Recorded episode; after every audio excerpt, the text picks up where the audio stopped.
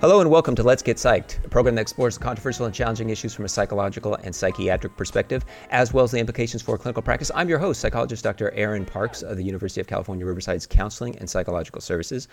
And I'm joined by my co host, second year child and adolescent psychiatry fellow, Dr. Toshi Yamaguchi. Hi, Tosha. Hi. And second year psychiatry resident, Dr. Alan Atkins. Hi, Alan. Hey, Dr. Parks. Oh, man, I went back to Dr. Parks. Hey, Aaron. A Zoom slap on your wrist, yeah, for that. The views expressed on Let's Get Psyched are those of the speaker. They do not represent the University of California, UC Riverside's Counseling and Psychological Services, or UCR's School of Medicine. Well, on today's show, we're going to talk about homelessness, and we're very honored to have as our special guest journalist Chris Walker. Chris Walker is a writer based in Denver, Colorado, who specializes in narrative, long form reporting.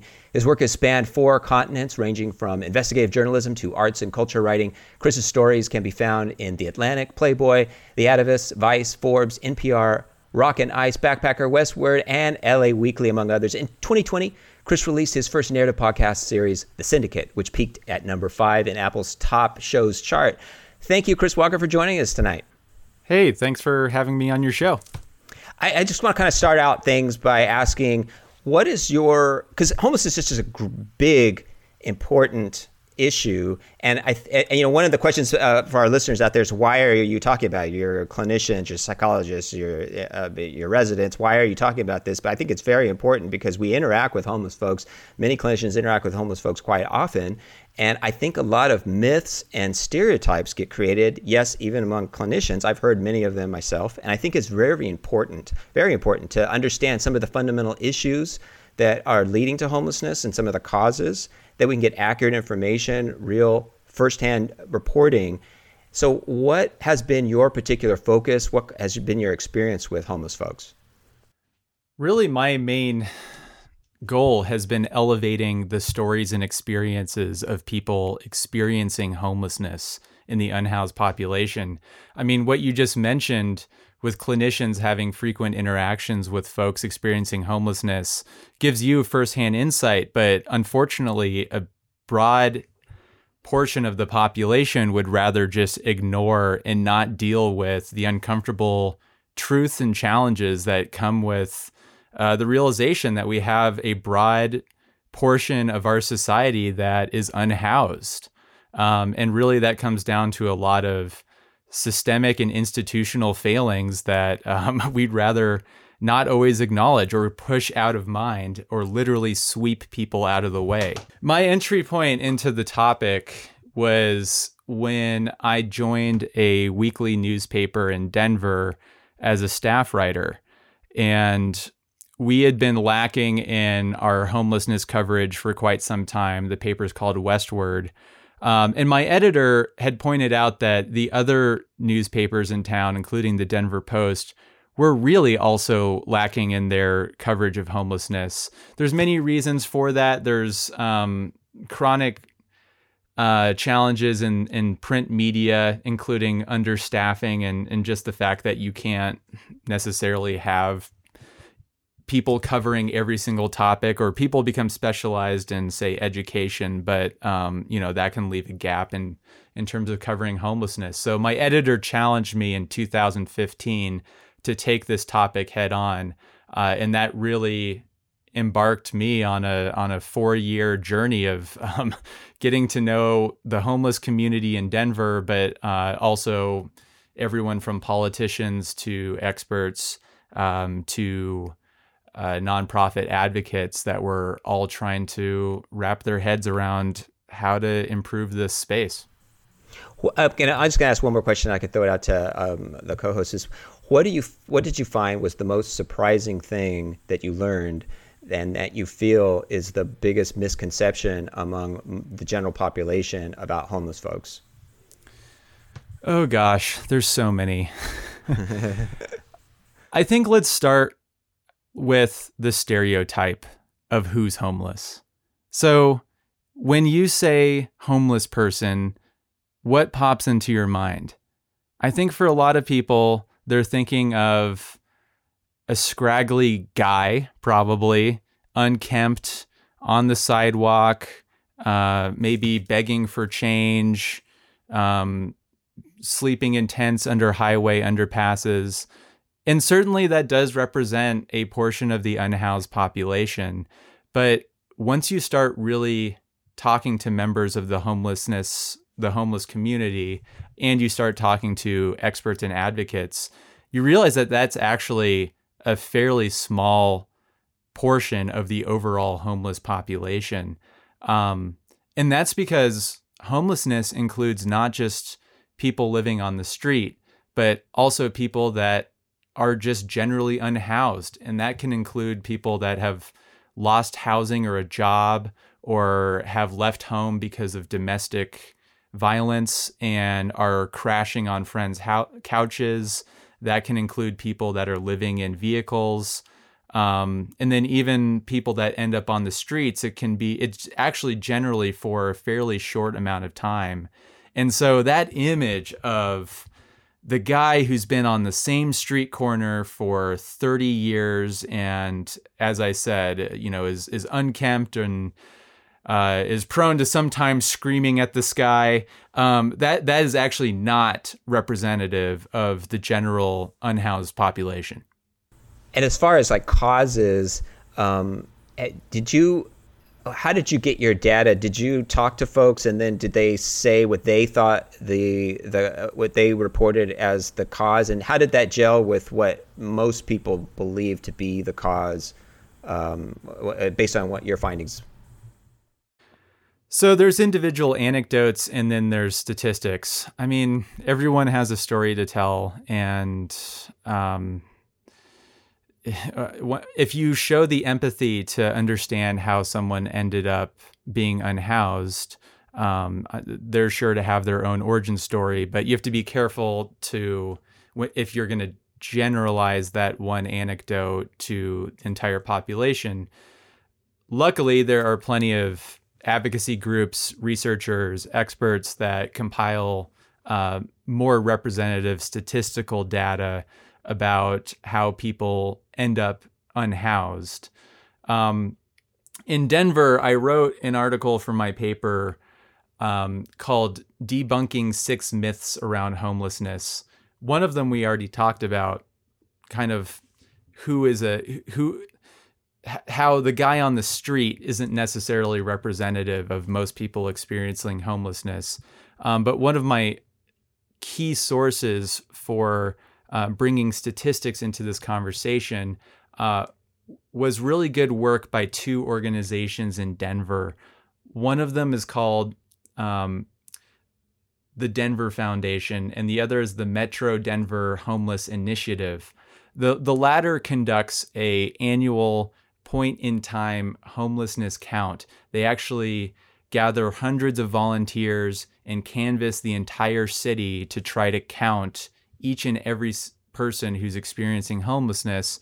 And while they're doing that, they also administer a survey um, to collect data about uh, not just demographic ish um, data, but also how people ended up in that state, um, if they're self reporting issues around mental illness or substance abuse, uh, how economic data as well. Were they working? Um, there's actually a surprising amount of people experiencing homelessness that are day laborers. And you wouldn't necessarily think of, say, um, some of the day laborers that gather, that commonly gather outside Home Depots to, uh, to get day labor work as experiencing homelessness. But some of those folks don't actually have a, a home. So, so there's there's a, a Joseph Chamie article in in Yale Global um, that talks about, which I think it's a Yale publication that that says that there's nowhere in the U.S. This is from 2017. There's nowhere in the U.S. where someone can work um, the federal minimum wage at the time, which was 725, and at that time, where, where someone could work that and actually afford a one bedroom apartment at fair market um, rate. And and this kind of brings up what you were alluding to, which I think surprised us in conversations we'd had with you before, which was about the working population that's experiencing homeless homelessness, and then um, how the what you said earlier, which is the the total unhoused population doesn't look like quote the guy on the street. Can you flesh that out? What does it look like? Right. So some of the findings of these two organizations that I just mentioned, um, they asked people experiencing homelessness as part of this annual count. Um, and, and, the last data that I have here is uh, 2017. Um, but 36% of people they interviewed were living in their car.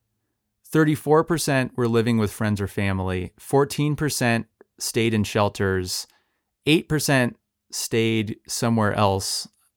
And there's no asterisk there, so I don't know what that means.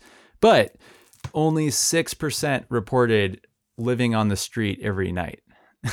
so I, th- that's those are some numbers that kind of illustrate what I was talking about earlier. Okay. Could somewhere else be the camping? Um, I'm I'm not sure. I, am I'm, I'm just looking. I'm just seeing this now, and so I, am not sure what they mean by somewhere else. Um, but the other thing is the duration of people of how long people experienced homelessness. Um, and again, going back to that stereotype, you tend to think of uh, some would less charitably describe um, people living on the street as is almost like a dereliction of working and and um, you know that good old American Puritan ethic, uh, and that they've they've chosen this lifestyle um, but the Denver Foundation found that uh, people were were uh, were reporting relatively limited periods of homelessness, um, and in the midst of hard economic times and housing shortages. Um, it's also important to rem- remember that you can enter periods of brief periods of homelessness multiple times. It's not just like a one time thing. Um, so in surveys, 8% reported being homeless one week or less, 15% reported being homeless for a few weeks, 19% for a month, 37% for several several months. And so already right there we have over 50% of respondents. Um, and then only 20% reported experiencing homelessness for a year or more. Yeah, that gels with um, some research that I found that uh, basically a tenth of the population that are of, of folks on the street actually utilize, um, you know, shelters, um, and and it, there's a you know and uh, frequently there's like this basically is kind of a a certain subset of folks that just use the shelters over and over, and then maybe if we even target those folks that that could do a, a huge amount just just just that that one tenth.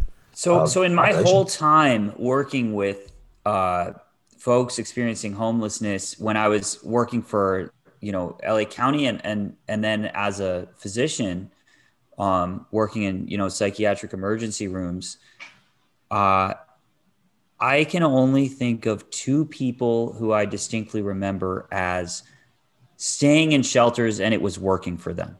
And one of those people was in a remote past job I had. And they were, it was uh, a kind of like a family, um, but the family had women only. Um, so mother and daughters. And um, that's important because these places are often sex segregated. And it was working for them but these people were really high achieving people. They were you know the the daughters were planning on college and they were you know they, they were really had it together. And it feels like you really have to have it together to be able to make a shelter work for you. And it's hard to have it together when you're worried about people stealing your stuff living on the street trying to figure out what your next move is going to be as far as housing health insurance uh, food, all of those things. I know you have some thoughts and experiences on this, Chris. I'd be curious to hear um, it, what keeps folks from using shelters. I'm glad you bring that up because this was actually the entry point into my reporting on homelessness. When I joined my paper and got on this beat, Denver was a little more than two years into a very controversial ordinance that had passed that banned camping citywide. It was a urban camping ban, as it as it was known, And the thinking behind it from the city's standpoint was that there was plenty of capacity between city run and nonprofit run shelters, which the city helps subsidize. And because on any given night, they could shelter more than 3,000 individuals, there was an opportunity in the city's eyes to uh, to f- basically force everyone into the shelters. And then the idea was, well, now you have centralized locations where people can get job counseling, um, substance abuse counseling, um, all of these services could just happen in the shelters. The problem was we were hearing all sorts of tales of abuse, um, police constantly harassing people on the streets, and then also this constant question of what prevents some people from wanting to use shelters. And once you start asking around on the streets, as I was doing, you start hearing actually very good reasons for why people didn't want to stay in shelters. They were often unsanitary. So folks had reported frequently, for instance, getting bit by bed bugs. Um, but then much more serious issues that really go down to fundamental civil liberty rights. Uh, as you mentioned, many of these shelters are segregated by sex, um, which makes sense in in one regard. You know, if you're trying to protect vulnerable women, for instance, um, but I was meeting folks that were married. And so there were unhoused couples that were married and couldn't actually live together or sleep together. And if they didn't stay in the shelters, they were living illegally. Um, and the term for this that we use is criminalizing homelessness. Um, other issues included uh, people having their things stolen, um, assaults happening in these shelters. Uh, you do have folks who have experienced plenty of trauma in their lives and um, being in an environment where you don't feel safe and comfortable and loved and supported by community can just exacerbate any kind of secondary trauma that you're um, contending with. Let me jump in for a second there. I, I want to also just make sure that we're making the point that, you know, while it's not always realistic for survivors of trauma to be in a place that's uh, totally loving and warm in in many of the places they're going to encounter in the system you're talking about really basic stuff here. You're not talking about a, a, a super coddling five star environment is as the expectation. You're talking about just a safe environment as the expectation.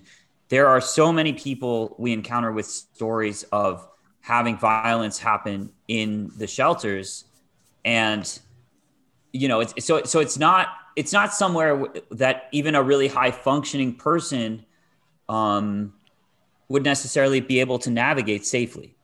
Yes, I'm glad you bring that up too. And I also don't want this to come across as me suggesting that shelters are inherently bad. Um, there there are certainly advantages to them. Um, Denver happens to be a place that gets very cold in the winter, um, and people literally freeze to death out on the streets if they can't get inside and warm. Um, and I've also met countless uh, well-intentioned um, and hardworking uh, shelter operators um, what I was just bringing up was the fact that you know the, the city had taken this very had drawn this very clear line in the sand, and it turns out that there were a bunch of issues they hadn't considered about why people might not want to use these services. I know too, um, working at the emergency department at our psych hospital, ETS in Riverside, uh, we encounter a lot of homeless people coming through our doors and I've heard all those story, all those things, all those reasons you just listed, Chris, as reasons why they don't like to stay at the shelters. It's also can be a dangerous place for trans people as well. Right, and and and and I mean, folks with trans experience and and populations uh, that are vulnerable are doing are getting. Um, abused and mistreated and not just in shelters to chris's point we're not this is not to say that there's necessarily a problem with the shelters. The problem is in an overtaxed system where basically every node of the system that you experience, every point that you experience, for us, we have a bias towards seeing folks without homelessness or folks without homes as as mental health patients because we are mental health providers. Chris sees a much broader part of it. But in an overtaxed system, and, and you know, as my viewpoint, of course, as a, as a mental health provider, every single place you experience along an overtaxed system is going to have problems based solely on the fact that it's overtaxed. So today, um, I work in a in a county hospital and right now, and I discharge someone um, to the street that came from the street and I felt really bad about discharging them. I felt like, man, this person really needs to be in the hospital, but they need to be in the hospital a little less than everyone else. And they're not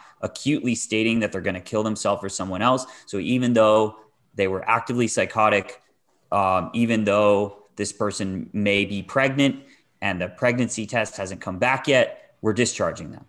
Um, and that's going on everywhere. Right.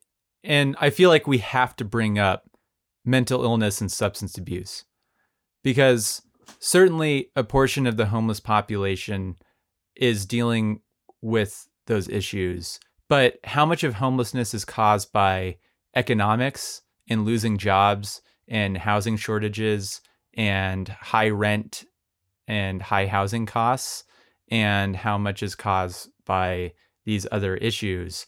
And going back to those surveys that I was talking about before, one of the most fascinating insights by the Denver Foundation was interviewing over 800 housed people, uh, which they got through voter records.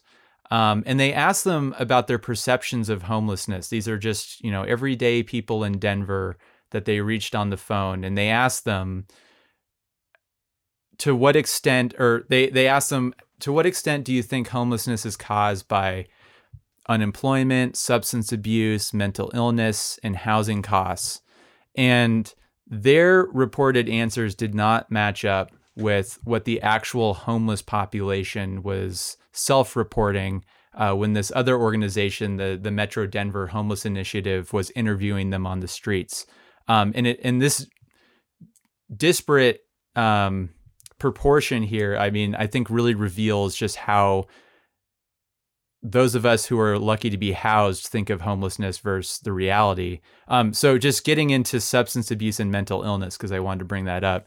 Um, 57% of housed respondents figured that um, that was one of the main causes of homelessness.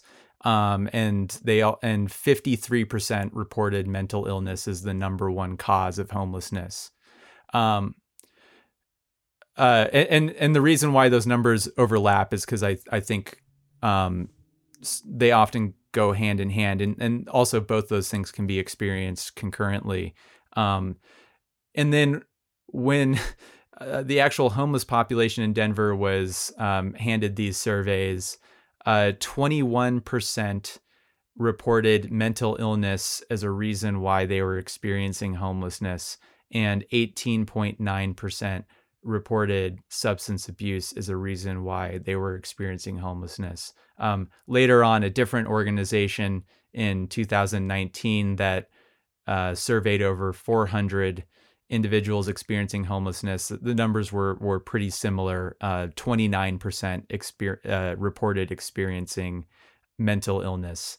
So, Chris, that that seems really to me that seems very easily psychological, right? Where it's like uh, where it's like, okay, let me other these people, right? If we're mm-hmm. if we mm-hmm. talk about their mental health challenges and if we talk about their substance use, then I'm less on the hook for kind of letting my fellow man go. I can paint them as, oh, this is unworkable, you know, and and so I, that seems very clear.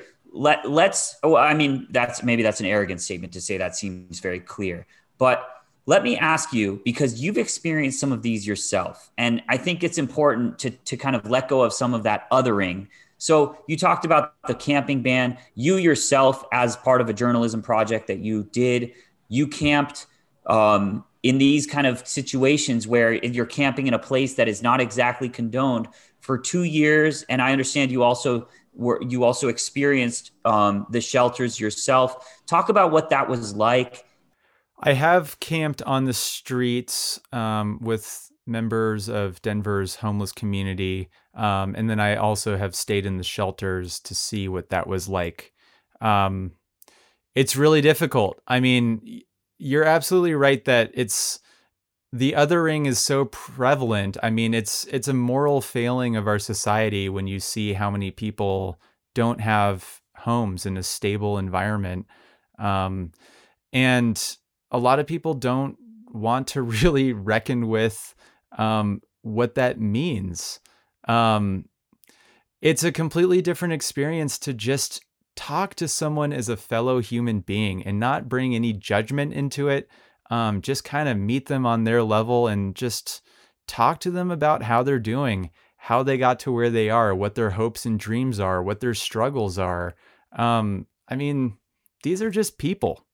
Yeah, I think it's important um, to to maybe maybe this last few minutes to uh, look at some of the clinical focus and just the, our own kind of uh, uh, you know positions that we have. One of the most common things that I have experienced with folks that I've worked with um, is that homeless, maybe particularly the chronic people who are chronically homeless, because those are the populations that um, mental health folks uh, deal with the most. They ch- they are choosing to be homeless. I've heard that many many times. And uh, what is, I think, one of the most important things people can walk away with is that the number one reason for homelessness is high rent and high and, and, and, and housing that's not affordable, and uh, that's the number one reason. But um, how have you addressed when someone comes to you and says, "Well, they they choose to be homeless," and I've talked to them, and they don't want to do this, they don't want to do that, they don't want to go to shelters, and they don't want treatment and things, so that they choose to be. What is your response when you hear that, Chris? There are some people like that, and there are even quote unquote homeless gangs. Um, and it's just like any population of people, you're going to have so many different perspectives and so many different reasons for being in that situation. Um, people who choose to be homeless, I find, are pretty far in, pretty pretty rare. Um, so I mean, it's it's not to say that that those folks don't exist, and you know, frankly, maybe there are somewhat romantic reasons for just kind of eschewing the system and doing it your own way. Um, but uh, yeah, I mean, it, it's also just so complicated when it comes to things like housing, and you know, we haven't gotten in, we haven't got into actual solutions for homelessness, but that's just as complicated. Um, you know, there's there's a philosophy called housing first, which is um, somewhat controversial among more conservative folks. The idea that like with the especially these chronically homeless individuals who actually cost society a lot just due to the frequency that they end up in hospitals and um, in, in various emergency services it's actually just cheaper to put them in an apartment um, and some of these programs have shown that their rate of returning to states of homelessness are actually fairly low if you if you give them proper support. That's an, I'm going to jump in because we're ending here, and I think that's an excellent point. I, I want to kind of highlight that point as something we can end on. Um, there was a there was a a large study that was done on uh, healthcare ROI or return on investment in different countries, and what they found was that countries that maximize their ratio of social services spending to healthcare spending, meaning they invest in things like housing, their populations experiencing homelessness have better healthcare ROI. So it's actually saving them money. Um, but but I think you know we let's let's just end on kind of the idea that although we probably and especially on on our podcast as mental health providers we're talking about some of the populations experiencing the most difficulty that most of this problem is people like us with economic dif- difficulty in a country that is uh, increasingly so expensive as to be unlivable for much of the population. I think that's right. And I think that we have to prioritize this as something as a population of people that we care about and and hopefully some of the statistics that I've given about how most people experiencing uh, homelessness, it's actually for short periods of time, and it's not sort of the the stereotypical guy on the street like we were talking about. Um, that will add some more compassion for using more resources to help out these people that are really in need. And I feel like helping those most in need is what a society is rightfully judged for. And that's all the time we have for this edition of Let's Get Psyched on KUCR. We have talked with journalist Chris Walker as our special guest to talk about homelessness. Thank you, Chris, for joining us tonight. Thanks so much for having me on. If you want to learn more about Chris's current and upcoming projects, you can navigate to chrisallanwalker.com. That's A L L A N. That's the Allan part, if you're wondering. Thank you also to our co hosts, Doctors Coach Toshi Yamaguchi, Alan Atkins. If you have comments, questions, or suggestions for the show, you can write us at getpsyched on KUCR at gmail.com and you can listen to past episodes of Let's Get Psyched on your favorite streaming platform. If you like tonight's show, please follow us and post a review. This episode was recorded remotely in our homes and our producer is Elliot Fong. If I've been your host, psychologist Dr. Aaron Parks, tune in next week for another edition of Let's Get Psyched.